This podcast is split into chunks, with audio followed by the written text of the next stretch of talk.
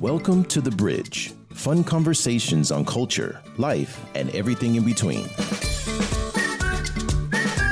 Welcome to The Bridge. We are a show that connects East and West. My name is Jason. I'm originally from California, but now I'm living in beautiful Wuhan, China. Today with me is Alex. Hello, everybody. This is Alex Shi. I am from the northeast part of China, and I am talking to you in Beijing today.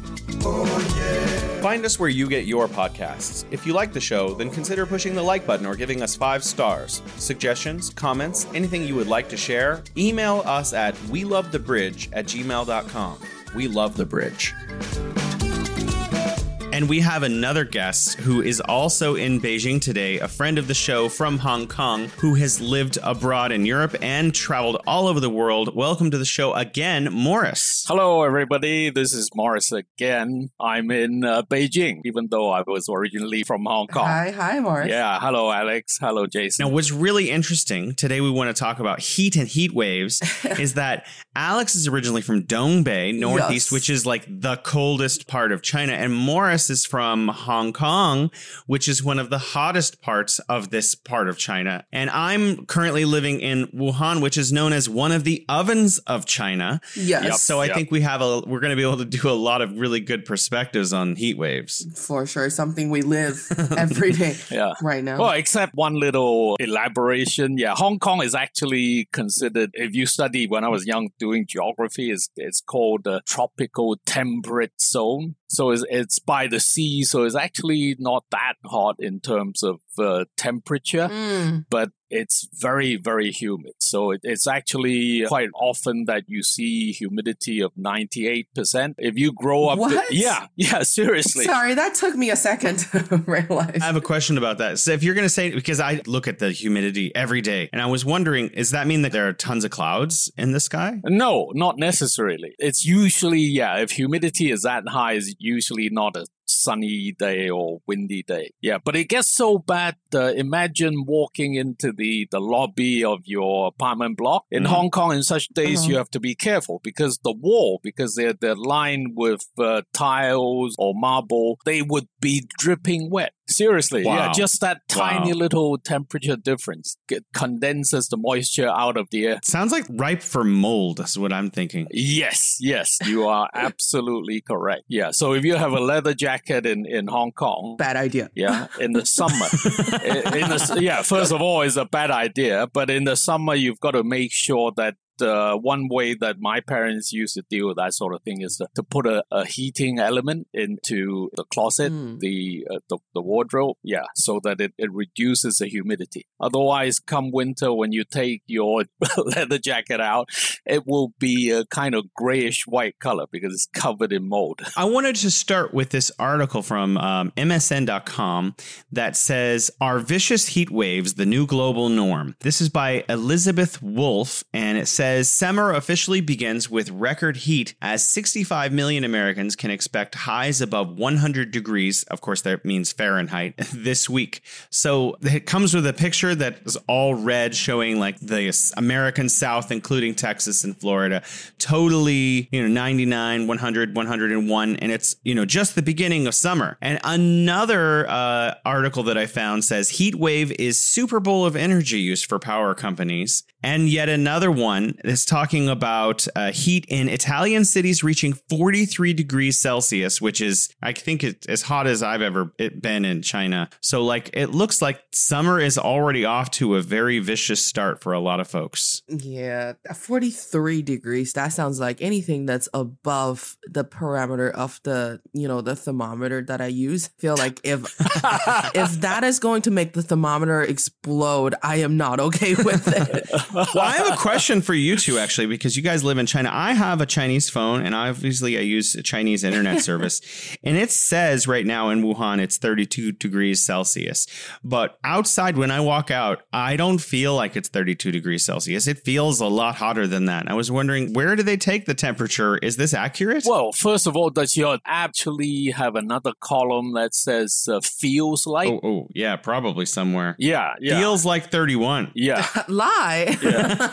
Yeah, it doesn't doesn't feel like 31. right. Yeah. But the principle is still that uh, it's got to do with humidity. So when Mm, I mm. first came to Beijing over, uh, started living here, or in fact, when I first Mm. traveled to Beijing for work, like almost 30 years ago, it, it wasn't strange to find a, a 40 degrees Celsius day in Beijing, Mm. but it wasn't tough because uh, Beijing used to be extremely dry, right? Yeah. in the summer when it's 40 degree heat just find somewhere under a tree or something stay out of the sun and there's if there's a little breeze it kind of cool down quite quickly because it's so dry I don't mean to disagree with you, Maurice, because you know, obviously you you have a lot more uh, years and wisdom.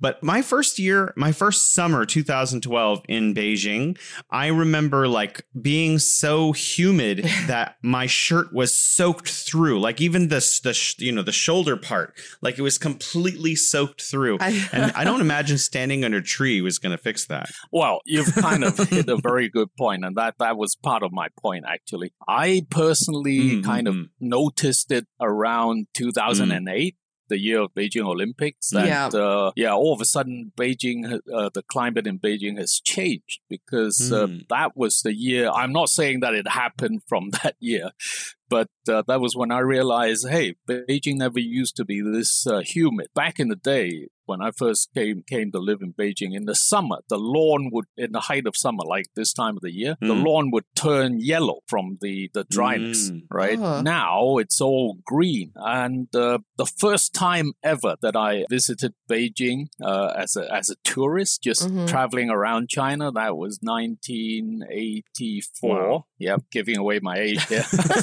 yeah. So uh, uh, as a, as a poor you know young person who just graduated from university, I had like two pairs of jeans. So I, I was staying in a hotel in Beijing, and one morning I decided I this this pair of jeans is starting to smell. I need to wash it, right? So I washed it, hung it up, and went out and did some you know uh, tour, touristy thing.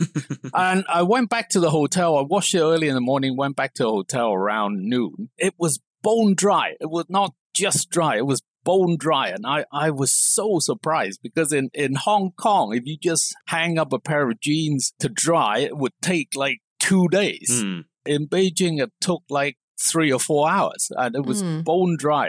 Yeah. So the Beijing climate has, has definitely changed over the last 20 years or so. Mm. Uh, uh, subjectively. Yeah. I, I, I haven't actually checked any of the, the data, but I mean, I haven't been in Beijing for that long. I moved here in 2005 with my parents, but ever since I moved here, this word that people talk about in the summer, they call it the Mm. sauna days. Like they're in the summer, they're going to be a period of time. Usually it lasts for about a week or 10 days, and hopefully not, because that's when the weather becomes what Maurice just described. Like it's really hot and it's, it's so humid, and you sit outside you don't even need to move and you just start to sweat. It's literally like you're sitting in a sauna room. And as we speak right now, Beijing is uh, 31 degrees, feels like 32 degrees Mm. at this very moment. You know, I I had that experience last year when I moved to Wuhan in the summer.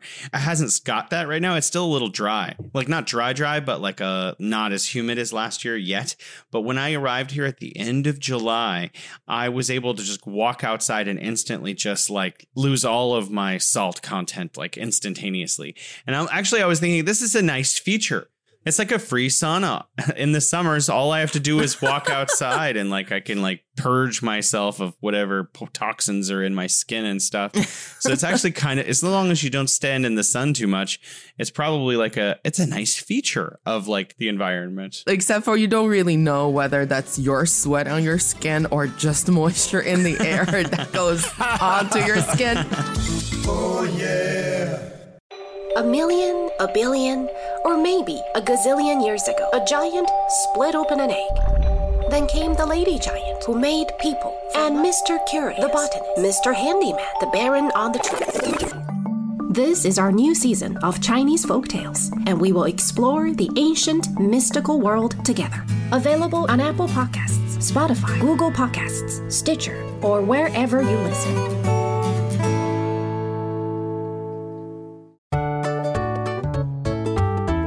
You're listening to The Bridge. Alex, you're from Dongbei, where it's really cold. Uh-huh. What are summers like there? Summers. This is why a lot of people try to go to Dongbei um, during summertime because they think, oh, it's Dongbei, it's cold all the time, so uh, we can go. Mm. But it gets really hot in Dongbei as well in the summer. But a thing that doesn't bother people as much is because it's not humid in the summer. Mm, So mm. exactly like we've been we have been saying, if it's really hot, but if you're able to just stay in the shade and even if you don't want to do like air conditioning, if you can just open the windows on your if your house, if your apartment has windows on both the south side and the north side, Mm. then you let the wind just go through it, then it creates kind of a natural cooling fan in your apartment. So you're not Mm. really bothered by that. But it still gets pretty hot, but just not as bad. I also haven't really been back um, to Dongbei during summertime in recent years. So I don't know if it's getting, because I feel like because of more cars, more buildings, and uh, climate change in the recent years, I don't know if, if summer has become something completely different. You know, I'm really spoiled, and coming to China dealing with seasons is kind of new for me to some extent because San Francisco doesn't. because California. California is different. They're different places with very different climates. San Francisco specifically, and I don't even just mean like the Bay Area because I don't mean the Bay Area because Oakland's weather is totally different, and then San Mateo to the north, weather is totally different, and then Daly City and South San Francisco.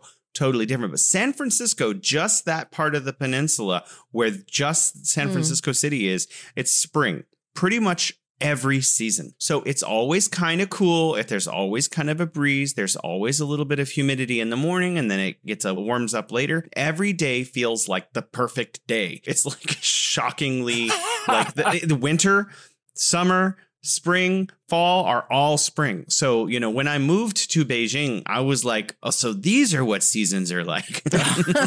Right. How did that make you feel like you missed out on your entire life? Or did you prefer San Francisco? I'm just like, we need to figure out a way to make the whole world like one giant San Francisco. oh, I'm not so sure about that. I actually no, no, seriously, it's not about just San Francisco, right? Hong Kong is a little bit Mm-mm-mm. the same as how you Mm. describe San Francisco, except warmer. Mm. But uh, I've really grown to appreciate the seasons in Beijing. Mm. Like, uh, yeah, in in uh, late spring or, or mid spring, it's it's literally like uh, like uh, a fireworks show in slow motion. Mm. Just watching What a great analogy. Seriously, yeah, yeah. You, you just look out your window if there are trees, especially if they're flowering trees. Yeah, you know, two weeks Mm. ago they're still just bare branches, and and from a distance you start to see this green haze. It looks like because the tiny, you know, leaves start to grow, and then two weeks later it, it explodes into these uh, a tree full of flowers and colors. Mm. Yeah, it's really amazing. I've been here over 20 years and I'm still amazed every spring. They also seem to do a really good job in Beijing on like the big roads in the middle, the divides of planting flowers everywhere. And so when, you know, spring and summer come, they're just flowers Yeah. all over Beijing. yeah. Doesn't seem that they need too much looking after. It's, yeah. like uh, you know, where in, in the xiaoqu where where I live, yeah, because uh, Jason has has visited, Grow so on their he own. knows. There are quite a few uh, peach blossoms, and Uh-huh. they just blossom like mad every every spring. And I, Mm-hmm. I don't see them doing much work on it, except you know giving it a bit of water once a, a week or so. And it's just amazing how trees explode into it flowers. And But you know. I have only been here in Wuhan for one year, and one thing I did not notice last summer, but I noticed over the winter that there are these big floating pontoon things that are like, uh, I don't know, wood or made out of wood or something floating in all the canals everywhere. And I wasn't really sure what they were doing, but I was walking across a bridge yesterday and looked over, and there are just like, I don't know, I could see a million lotus flowers all the way down the canal as far as I could see. And it was clear that, you know, they had been preparing for right now, where it was just like the entire city was full of canals and full of lakes and full of creeks and full of streams and full of rivers, the whole city. And now it just looks insanely beautiful. right, full of full of turtles as well. I, I haven't seen a lot of turtles, but I've seen a lot of Right, birds right. enjoying the areas. I, I do want to ask this just for my personal, um, uh, not pleasure, but it's something that I remembered. I only went to Wuhan when I was very, very young, and I didn't go to. Um, I think I went to a small city around Wuhan, but back then that city was was really, really well known for all the lotus Mm. flowers. And I don't know, is lotus flower a thing in Wuhan or around Wuhan? Are there a lot of them? There must be like a trillion. Yeah? Yeah. It must be, they just must be everywhere. I Uh-huh. also saw those in Beijing when I went to the old summer palace. yeah, but that's, you know, the old summer palace is kind of out of everybody's way. It's a little far. kind of picturing the scene when this kind of heat of the summer hits. That's when the lotus flowers start to blossom. And if you can just walk out and there's randomly just lotus Mm. flowers all over the city, that would be pretty amazing for me. Yeah, they're pretty much everywhere. Yeah.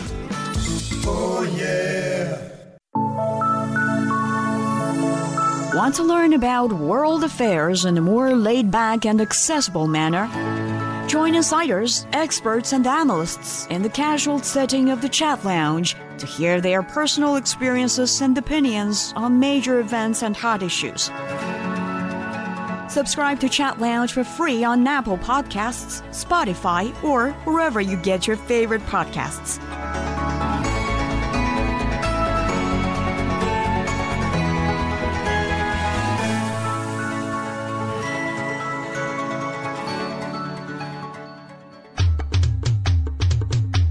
What's actually going on in Africa through the perspective of an African? How are things really going between China and Africa? What's the narrative of this relationship? Well, get a perspective with China Africa Talk. Hear from African diplomats, entrepreneurs, academics, Chinese natives, and more. Get on our wavelength every week to find out what's real with China Africa Talk. Find us on Apple Podcast, Spotify, Google Podcast, and more.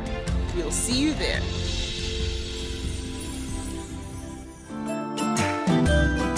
From north to south, east to west, people in China are chasing their dreams and leaving their mark. Want to know how they beat the odds and made a difference? Footprints brings you the true life stories of their journeys.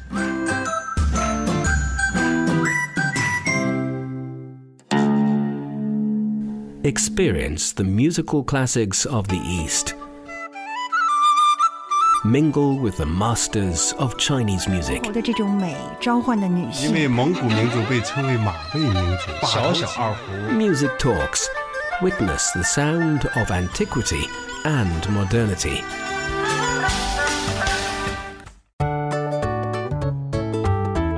You're listening to The Bridge. I want to talk about California, which I've mentioned before. The heat waves usually end in uh, August fires. So, everyone who's listening, you're going to hear that California is on fire soon. Oh, no. This is an annual tradition. Things get out of control. As far as I remember growing up in California, it's been happening since my childhood that huge swaths of California will end up burning down every single summer. So, if global warming is getting worse and contributing to this, then it's just going to perpetually get slightly worse each year. So is California getting drier? Mm, that's a good question. There is a drought, and NASA has said that it's going to be a drought and for the next couple of decades in the western side of the United States. There's also a lot of Mm. political issues about rivers and diverting water, who gets what water from what sources, and so that is a huge issue. It's oft actually debated. A lot of people are like, "Oh, it's the kind of trees," and other people are like, "Oh, it's that they haven't." What is the term when they deforest areas? They create like a tract of land with no trees. They do that deliberately now in some parts of the United States to prevent fire, forest fires from spreading too quickly or from breaching certain areas. They will actually create like uh, areas where they're they've just deforest for like a, a section. Yeah, I think their technical term is probably a fire break or something. Yeah, something like that. I'm yeah. actually not a uh, global warming denier, but the one thing that Mm. keeps coming back to me, right? So you can tell that maybe Australia is getting drier, Mm. uh, California, Western United States is getting drier, but like we just talked about, uh, uh, Beijing, Northern China is obviously getting more humid, right? You know how China has been doing a lot of work to stop uh, desert spreading. Desertification. Yeah, yeah. So maybe the Green Great Wall. Yeah, exactly. I'm wondering if that has more to do with uh, why Beijing is becoming more humid, more green, uh, rather than just all the result of global warming. And by the same token, is there Mm. something happening in something else happening in California that's making it drier rather than just blaming everything on global warming? What I've been told as a Californian growing up is that uh, the Central Valley, I think it's also called the San Joaquin Valley, used to be swamps. And what they they dammed up a lot of rivers and di- diverted things to create huge farm swaths of farmland, and so it became like one of the uh, bread bowls of the United States, where they turned these swamps into farms everywhere by controlling the flow of the river, and so they humans have completely changed Central California's natural state entirely. So the knock on effect of that is not known entirely. What is the long term effect of having completely changed Central California's climate? Right, right. Yeah, that actually reminds me of uh, remember the big floods in Bangkok uh, a few years ago when the old king of Thailand was still alive. Yeah. I read one report. It said that uh, uh, Bangkok, the Bangkok area used to be very swampy as well, and they developed it so they reclaimed a lot of swampy hmm. land, and and that was one of the reasons that they had that big flood because apparently swamps were able to absorb excess water quite efficiently. So yeah, maybe you have a point there. Maybe deswamping certain area wasn't such a good idea after all. Mm. If we think about it like in the grander scheme of global climate change, it's not all just about carbon going into the it's about human activity. So like whatever the negative impacts of changing a particular locality's environment, you know, is still part of a larger trend of having changed the Earth's total climate system. I am a firm believer that because of the human, well, the sapiens presence on Earth, things are definitely changing in terms of how fast it could become what it is today or, or how bad it could become what it is today. But call me a fatalist. We're just so small in the grand scheme of nature and let alone the the universe. I don't know if we're because we're looking at human history of just a couple thousand years or you know not much longer than that. The whole earth it's been around for billions of years and or do we have all the data to really track everything that has happened to have a very sound prediction of when is you know something supposed to happen? That's why i think i think jason we talked about this a while ago and that's why i like the kind the trend right now globally to not talk about you know fighting global climate change. Uh, people are starting to talk about adapting to global climate change because it's not something that we can just fight and and and win. So you adapt to it but at the same time if you know something is you know expediting the changing process of it um, then we change that as well like emitting an excessive amount of uh, carbon dioxide and other activities so that's the reason why as a good world citizen i just turn off my uh my air conditioning i was like i could i could stand this heat just for an hour I was actually going to talk about that, turning on and off air conditioning, because I am a uh, very irresponsible air conditioner user. I mean, I only use it when I'm home, but I use it a lot. Can't even imagine not having it on right now. so, like, I was talking to a coworker, and he was saying that uh, his wife does the budgeting in their family, and she has not permitted him to turn on the air conditioner. I was kind of shocked.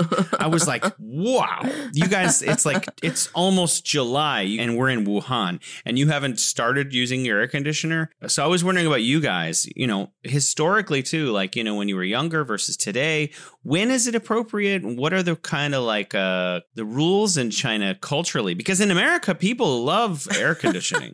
I want to hear about Maurice's story first. Yes. I want to know what it's like in Hong Kong. Well, in, in Hong Kong as well. Yeah, Hong Kong people love their air conditioning, but uh, responsible use is probably not a strength of Hong Kong people when it comes to air conditioning. let, let me explain. Because of the high humidity in Hong Kong, right? So a lot of people, like in our family, we don't turn the temperature right down right? Sometimes it's 25, Mm. 24 degrees, which is kind of responsible. But Mm. when you have the air conditioning on, Mhm, it mhm. dehumidifies the air. just feels so much better. But what I'm talking about, the irresponsible use, is mainly in uh, uh, like uh, office environment, shopping malls, and so on. Mm. So if you go to a typical office in Hong Kong, you will see a lot of uh, workers who, who work indoors all day. If they have to go out, that would be different. But you see, uh, go in after work, right? After hours, you see a lot of the chairs have a cardigan hanging up on, on the back of the chair and it's left there all the time because Yeah. it, it's to deal with the, the air conditioning. it gets so cold that, uh, yeah, people have to bring a cardigan cardigan and leave it at work so that when they're at work they don't catch a cold because it's so cold right Yeah, Wow. I know the office paint. Yeah. the office AC paint is very real. that's right and if you wear glasses like me right you come out from the office into into the street Yes. right away your glasses, glasses. just fog up the temperature difference is, is so great and uh, it's so humid outside so there are actually sprays that you can buy in, in hong kong is some kind of silicon oil you Mm. wipe it on your spectacles and, and Mm. it stops it from fogging up but so Hong Kong is at home. Yeah, we uh, we don't have strict rules about when to or when not to use air conditioning. But Mm. even before any of this, uh, you know, global warming concern or Mm. anything like that, yeah, my parents are, are pretty strict about switching air conditioning off when you're not using it. Yeah, Yeah. because it's not just about global warming. It's also the bill that you have to pay. and on a moral level, why are you wasting all this energy when when nobody is benefiting from it, right? Oh, yeah. Dunhuang. Situated along the ancient Silk Road, where fine arts and divine beliefs merged with the natural world. It's where the East and West interacted, and where the world's largest Buddhist art gallery still fascinates and amazes people today. A place where stories of life and death, love and hatred, passion and desire, faith and sacrifice have been generated and told for 2,000 years. Dunhuang, a place born in legends. Buckle up for our new podcast, Why We Love Dunhuang, the one and only podcast that can take you to the fantasy world of Dunhuang and beyond through our audio tour. Listen and subscribe to the Why We Love Dunhuang podcast for free on Apple Podcasts, Google Podcasts, Spotify, and all other major podcast platforms. Why We Love Dunhuang? You will have your answers.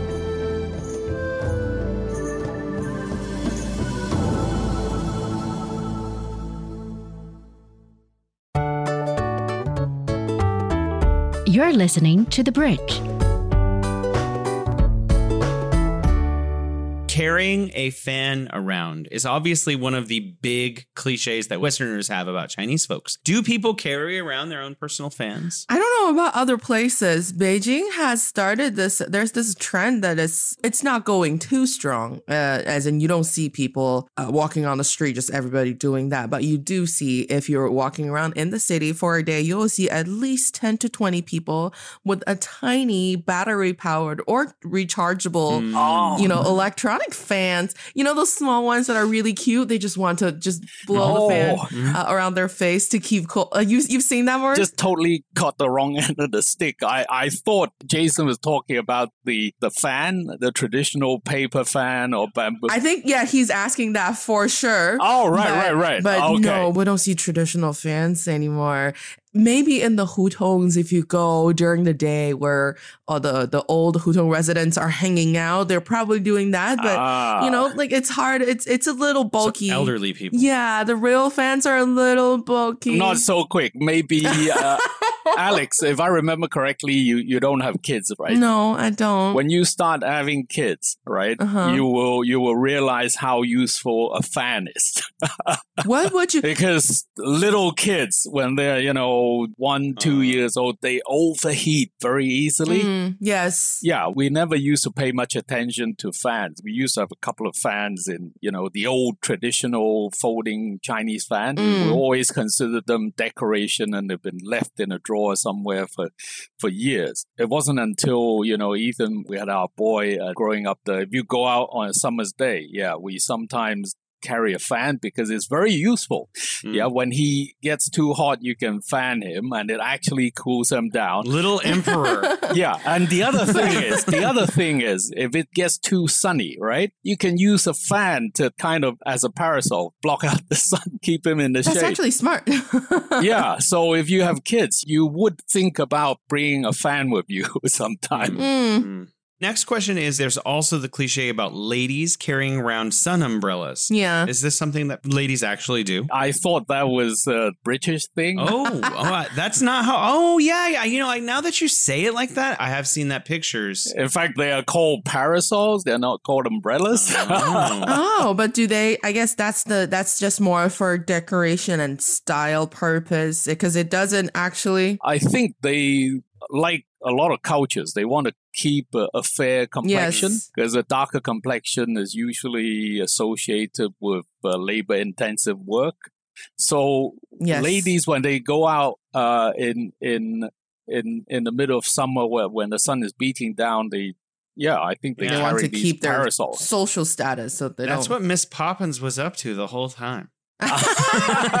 Miss Poppins is just trying to stay in her class. But in China, yeah, we do that as well for practical purpose. I, uh, even as while I was growing up, people in Hong Kong more women than men because men don't want to, you know, they, they want to look a bit tough and yeah, a bit of sun is gonna is not gonna kill me. Yeah, so a man holding a parasol. Yeah, no, we- we just use a normal umbrella. so men do carry umbrellas for the purpose of keeping. More women than men. Men sometimes do, but more women. Mm-hmm. Alex must have seen this, right? You see uh, ladies who go out, who work out uh, out in the open in the summer. Yeah, they have these sleeve things Oh my god, yes. that they put it, on. it has become a fashion trend as well because of the from the functionality of that clothing clothing item. Because if you're walking out and you're holding like an ultraviolet uh, proof umbrella, right? You know those umbrellas really thick, and nowadays we're like, well, we don't want to carry that. And a lot of girls, especially if you have to ride your scooter and you have to have your hands out, your arms out the whole time, Yep. people wear a sleeve Exactly. that covers your entire exposed arm and and there is a new type of cloth they call it the 防晒服 they call it the sunscreen Literally anti-radiation suit. it looks like it doesn't make sense because it covers you from the head not i'm not exaggerating head to toe Like a jumper? could be in different shapes it could be like a, a trench coat or something but it literally covers your face it has it has a hood and it covers your it's long sleeve not short sleeve. And you were like how does this make sense for summer? But i actually bought one of those for my mom not the long ones the short ones. And they're super they're super super light. And it has kind of a cool uh touch to it when you when you put it on. But still i'm like i'll just put on some sunscreen. I'm not going to cover myself with that thing. So, Alex, have you used those, uh, you know, uh, uh, sleeves to block out the sun? no i'm too lazy to do that I'm curious what they feel like because to me, in, in 35 degree heat, last thing I want is, is another layer of clothing. Exactly. I can't do it. I don't even want to carry the sun uh, proof un- umbrellas. It's just too much work for me. it's like, all right, I'll tan a little bit. So Well, again, if you have a young child with you and you expect to be queuing up, yeah, you will start thinking about things like that. this is why parents always bring so much stuff with them. Yeah. Oh, yeah. Welcome to My Stories of Chinese Characters, Season 2. I'm Uncle Han Si. This season, we will travel to different destinations and experience the different sceneries throughout the year. This season, we will taste delicious foods. Delicious, how sure? feel the delicacy of Chinese silk. Some people say that this is the world's first computer because each one of these is an instruction. And enjoy the local architectures. Yes, it's a big house, Changzhou's Wucuo. We will feel a sense of camaraderie on the slow train. And feel the excitement of the snowfields. Yes! Yes! Yes! yes! I'm Uncle Han Zhu.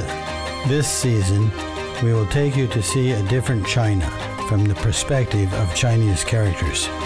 Meet us on Apple Podcasts, Spotify, iHeartRadio, and other major podcast platforms, or on our website, radio.cgtn.com.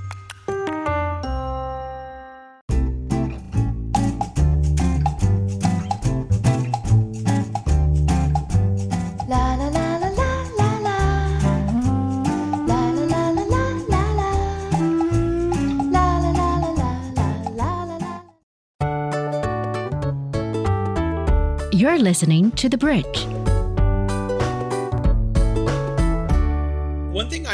I, I, don't, know if this has changed in Beijing. I did not see in Beijing, but I do see in Wuhan is ladies wear this hat. You know, there's like a hat with a visor, but it's not like a normal size visor. It's a huge visor that goes out like 15 centimeters in every direction, and it's kind of like frilly and stuff. Something a doll would wear. My wife bought one for herself, one for Mm. our boy, and one for my mom Mm. uh, a few years back. I, I don't see them so often anymore. Mm. Yeah, but they the the version my wife bought has uh, a fabric you call it a tongue that sticks out Mm. of uh, 15 20 centimeters and and that's to keep your face from getting a Mm. sunburn. Yeah, yeah, yeah. yeah. But I've seen another version, especially for riders of, of scooters and stuff, with a transparent, although a darkened, uh, uh, clear plastic uh, visor. yeah, they look like the poker. Yeah, so you can actually fold them Yeah. down uh, as to work as uh, almost like a face mask when you're riding your Mm-hmm. scooter.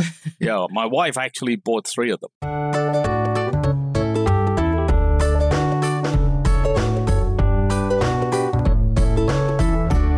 They've seen this in other cities, but when I was living in Beijing, it was called the Beijing bikini. there are two different versions of this. One is one is you just pull pull your t-shirt up and expose your tummy, which is common, I think. Oh, and the no. other one, the full version, is to pull it actually through the neck hole and down. And people, I've actually seen men do this, but it, it seems to be a trend that has ended because I almost never see it anymore. It's not so common nowadays. I feel like people kind of put that on blast. But again, I'm sure if you go into the hutongs, you'll see it. Yeah, you can find it if you're looking. Yeah. Uh, exactly, exactly. Well, you still see it sometimes with uh, you know laborers, people who, who help people move Mm. Which is houses. too hot, yeah. yeah. They sometimes roll up their t-shirts so that it doesn't come back down. Yeah, the the Beijing bikini. You know, I used to work in construction in America when I was very young, and Mhm. one of the, the things the men will do there is just take their shirt off completely and like tuck it in the back of their pants. Yep, same in Hong Kong. It's very similar. yeah. I actually work for a summer on a Mm, building site. You don't do that when there are welders around. They will actually tell you off.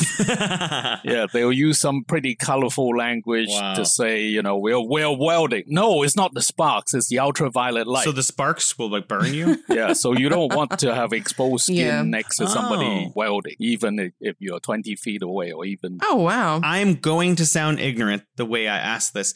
My question is what were some of the ways that, you know, people dealt with the heat 20, 30 years ago, you know, Maurice, that might be a little bit different Right. So uh, I, I'm, I'm going to start with a story that actually I was told happened in, in Wuhan. This happened all the time because my best friend in Beijing, when, when he was young, he was in, in the military and they were stationed uh, near Wuhan. So they would actually go into Wuhan quite often. And as you pointed out, Wuhan is one of the, the four big ovens of China, right? What are the other ovens of China, by the way? Changes over time. Wuhan, Nanjing, Chongqing, and Changsha. They're all along the Yangtze River for some reason. I'm looking at the there's an updated version of the of Mm. the list of the four ovens in China in 2019. It is Chongqing, Fuzhou, Hangzhou, And Nanchang. Oh wow, Wuhan was out of it, but there are they have there are ten cities that get really like the top ten cities that get really hot in the summer. Mm, yeah. uh, Chongqing, Fuzhou, Hangzhou, Nanchang, Changsha, Wuhan, Xi'an too. I think Xi'an that's probably the only city in the northern part of China that gets Oh. on that list, and Nanning, uh, Nanjing as well. We went to Nanning last year in in April, and it was April in Beijing. It was still kind of like the, the tail of winter, and then when we went to we went to Nanning, we were just we were just sweating like nonstop, and we just to a point where we just stopped caring at all. Yeah, so he, he told me when he was uh, young and, and living near Wuhan, uh, this was before air conditioners were, were popular in China and not many people could afford it. Mm. So it gets so hot that people used to go into the public parks and pitch a tent Hmm. and sleep Oh, because it's Outdoors. cold. It's chill outside. it- yeah, it's cooler out, outside. And and the problem is if there are more than one person in a tent and it's it's a guy and, and a woman, the police would actually come and check on you to make sure there's no funny business going on. So the funny story was married hmm. couples used to go out, pitch a tent, and they would have their marriage certificate, Oh which in oh China is, is like a little booklet. They would have it open and put it right at the entrance to the tent so that when the police come, Like they would shine a torch. Oh, Like, we're a marriage certificate, so let's leave them alone. Wow. that's a that's oh my god, that's funny. Oh, Dive into the sports world with Sideline Story, our weekly podcast that brings you the most up to date game analysis and news from the latest sports action. We didn't trouble the London side at all, but could argue they should have had a penalty. It's really difficult for a player at age of 39 to compete. I don't know what it is about Nadal, but when I see him play, I can feel his personality radiate. Whether you are a die-hard supporter or an armchair fan, hop on and enjoy the ride. Subscribe to Sideline Story on Apple Podcasts, Spotify, iHeartRadio, and wherever you listen to your podcast. Hello, everybody. Welcome to Roundtable, coming to you live from Beijing. From Beijing. Roundtable. Roundtable. Roundtable. Connecting China and the world. We bring you fun and timely discussions about what's affecting our lives everywhere, every day.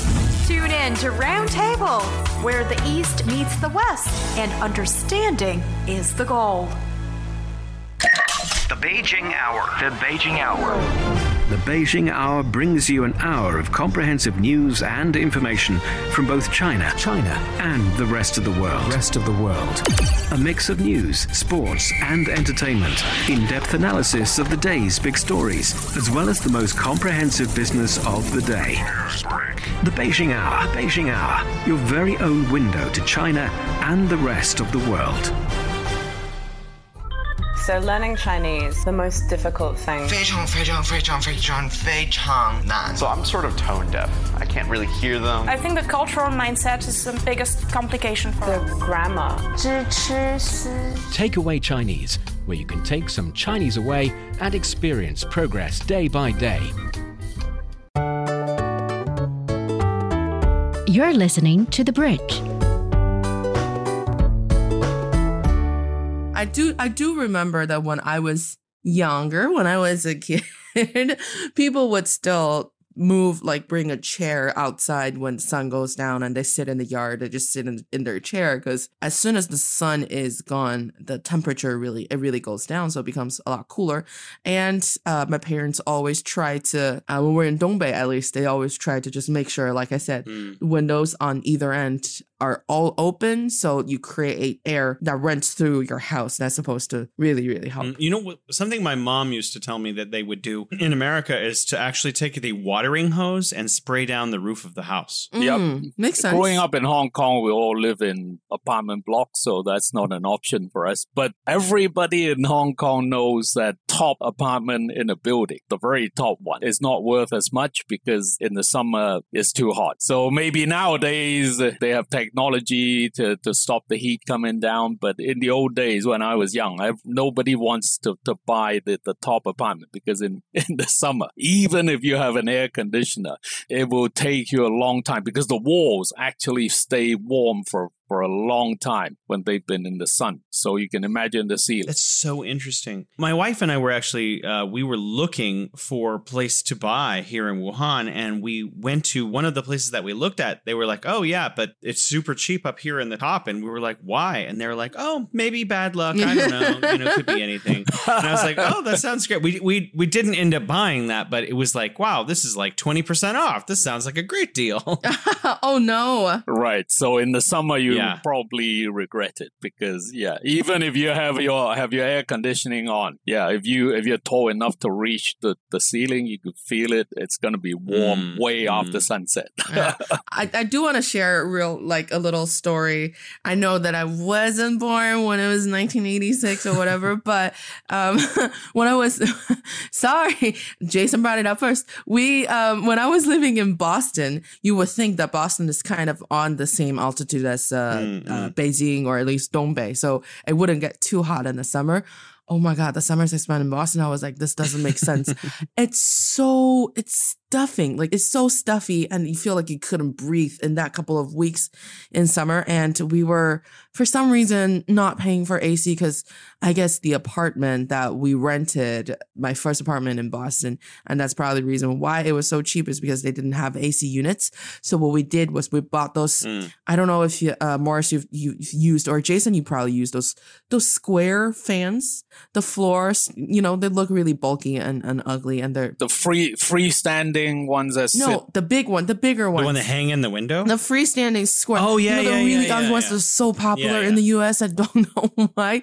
And we would buy those, and those just they didn't work, not at all. So what we did was we would freeze ice cubes, and we put the ice cubes in a, a shallow bowl, and we put the bowl behind the the the uh, the fan. So hoping that when it starts going, the air that it sends out is not just the hot air in the room. Hopefully that there will be a little bit of like just a touch of of of the cool feeling from that that fan. And we were doing that for a whole summer and it didn't help at all. But I wonder if we just didn't have enough eyes or didn't have enough um bigger bowl. bigger bowl or bigger or bigger fan because that was how emperors and the you know the concubines or whatever that's what they used to do to to cool down in the summer to have a giant ice cube and they have this fan that's going on top of it Wow, maybe you should uh, check on, on YouTube or, or or the internet because a few years ago, no, this this has nothing Yeah. to do with China, but it actually helped a lot of people. Apparently, uh, some guy developed this really simple system using old soda bottles, modifying windows in these uh, mud huts of the uh, the really poor people in India, Mhm. and just from the uh, the aerodynamics, the air coming in because soda bottle it, it narrows down, it accelerates the air, and as air accelerates, it naturally cools down. Mm. And they were able to bring down the the temperature within these mud huts for like two or three degrees, which is Mm. uh, sometimes could be a, a matter of uh, you know life and death even. Yeah. Yeah, and and it, it costs almost nothing. You could modify one of your windows with the, the wind coming in this way with just these uh, old soda bottles, and and apparently that, that helped a lot. Yeah, very very interesting idea. No energy required. No external energy. No ice cube. No fan. yeah. Oh, yeah. Want to learn about world affairs in a more laid back and accessible manner? Join insiders, experts, and analysts in the casual setting of the chat lounge to hear their personal experiences and opinions on major events and hot issues. Subscribe to Chat Lounge for free on Apple Podcasts, Spotify, or wherever you get your favorite podcasts.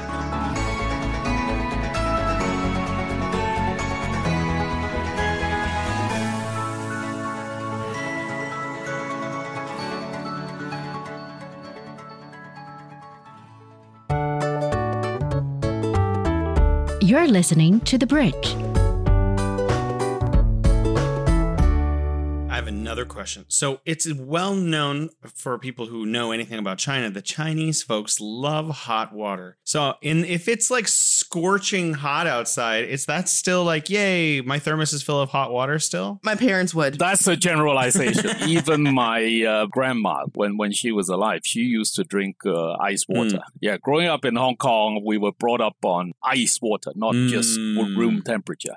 Yeah, we, we drank ice water all day. In fact, when I first came to, to Mhm, China to work, when you visit a partner or a customer, they would serve you water. Uh, they would say, "Oh, uh, tea." I said, "No, just uh, straight water, right?" Yeah. And they'll bring me a, a- a glass of hot water, and it, it would be impolite not to drink some. And uh, I'm sure it's psychological, but I used to think hot water tastes funny, Huh. so we we always drink uh, cold water. Yeah, my parents still drink hot water. And I mean, probably not like boiling hot water, but they would tell me that if you need to drink at least warm water, especially when it's super hot, because if you drink Mm. cold water when it's super hot outside, Mhm. you are going to shock your body. like it's going to, the heat and the coldness are going to clash in your body, and that's going to Wow. create problems. One of the things I, I recently hurt my neck and I went to the a traditional Chinese medical doctor to get some physical therapy. And honestly, he really helped me a lot. So I'm not trying to complain. I had a very serious problem that may have needed surgery and now it's pretty much corrected. So th- I want to firstly say thank you to this doctor. But secondly, he did tell my wife, "Oh, he's drinking cold Oh, water. no. That's definitely part of it. Make sure he starts drinking hot water." So I was like, "Oh, okay." Yeah. I do think in a way that when my parents ask us to drink hot water in the summer that it actually helps more. It would make sense in the time when they grew up because they didn't have air conditioning and if you're drinking cold water, I don't know like it gets I guess it doesn't it doesn't do too much buff for the moment you drink it, but if you drink hot water, it makes you perspire a little bit and then when the sweat evaporates, it takes some of the heat from your body away. Maybe that's why.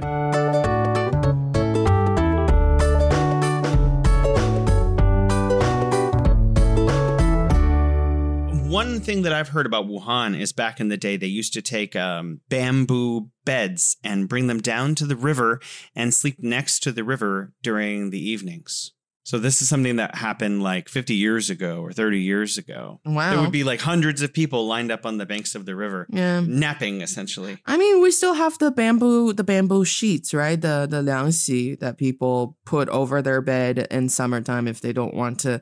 The it's hard bamboo that is going to just take the heat off your body. I've never heard of that. You've never heard of No, that? No, I've never heard of that. It's not very friendly. No, no, no. It was actually. uh, have you ever tried, Alex? I, I tried, and this is why I said yes. It was. It felt really cool when you first get on it, but I almost somehow I don't know why, but I somehow always get my flesh, my skin stuck in between the little bamboo thing, and it really hurts. You know, speaking of bamboo, the, and I noticed that one of the things they do in uh, for pandas is they give them like icy treats in the summer in the zoos, and I always see this on like TikTok and stuff like that.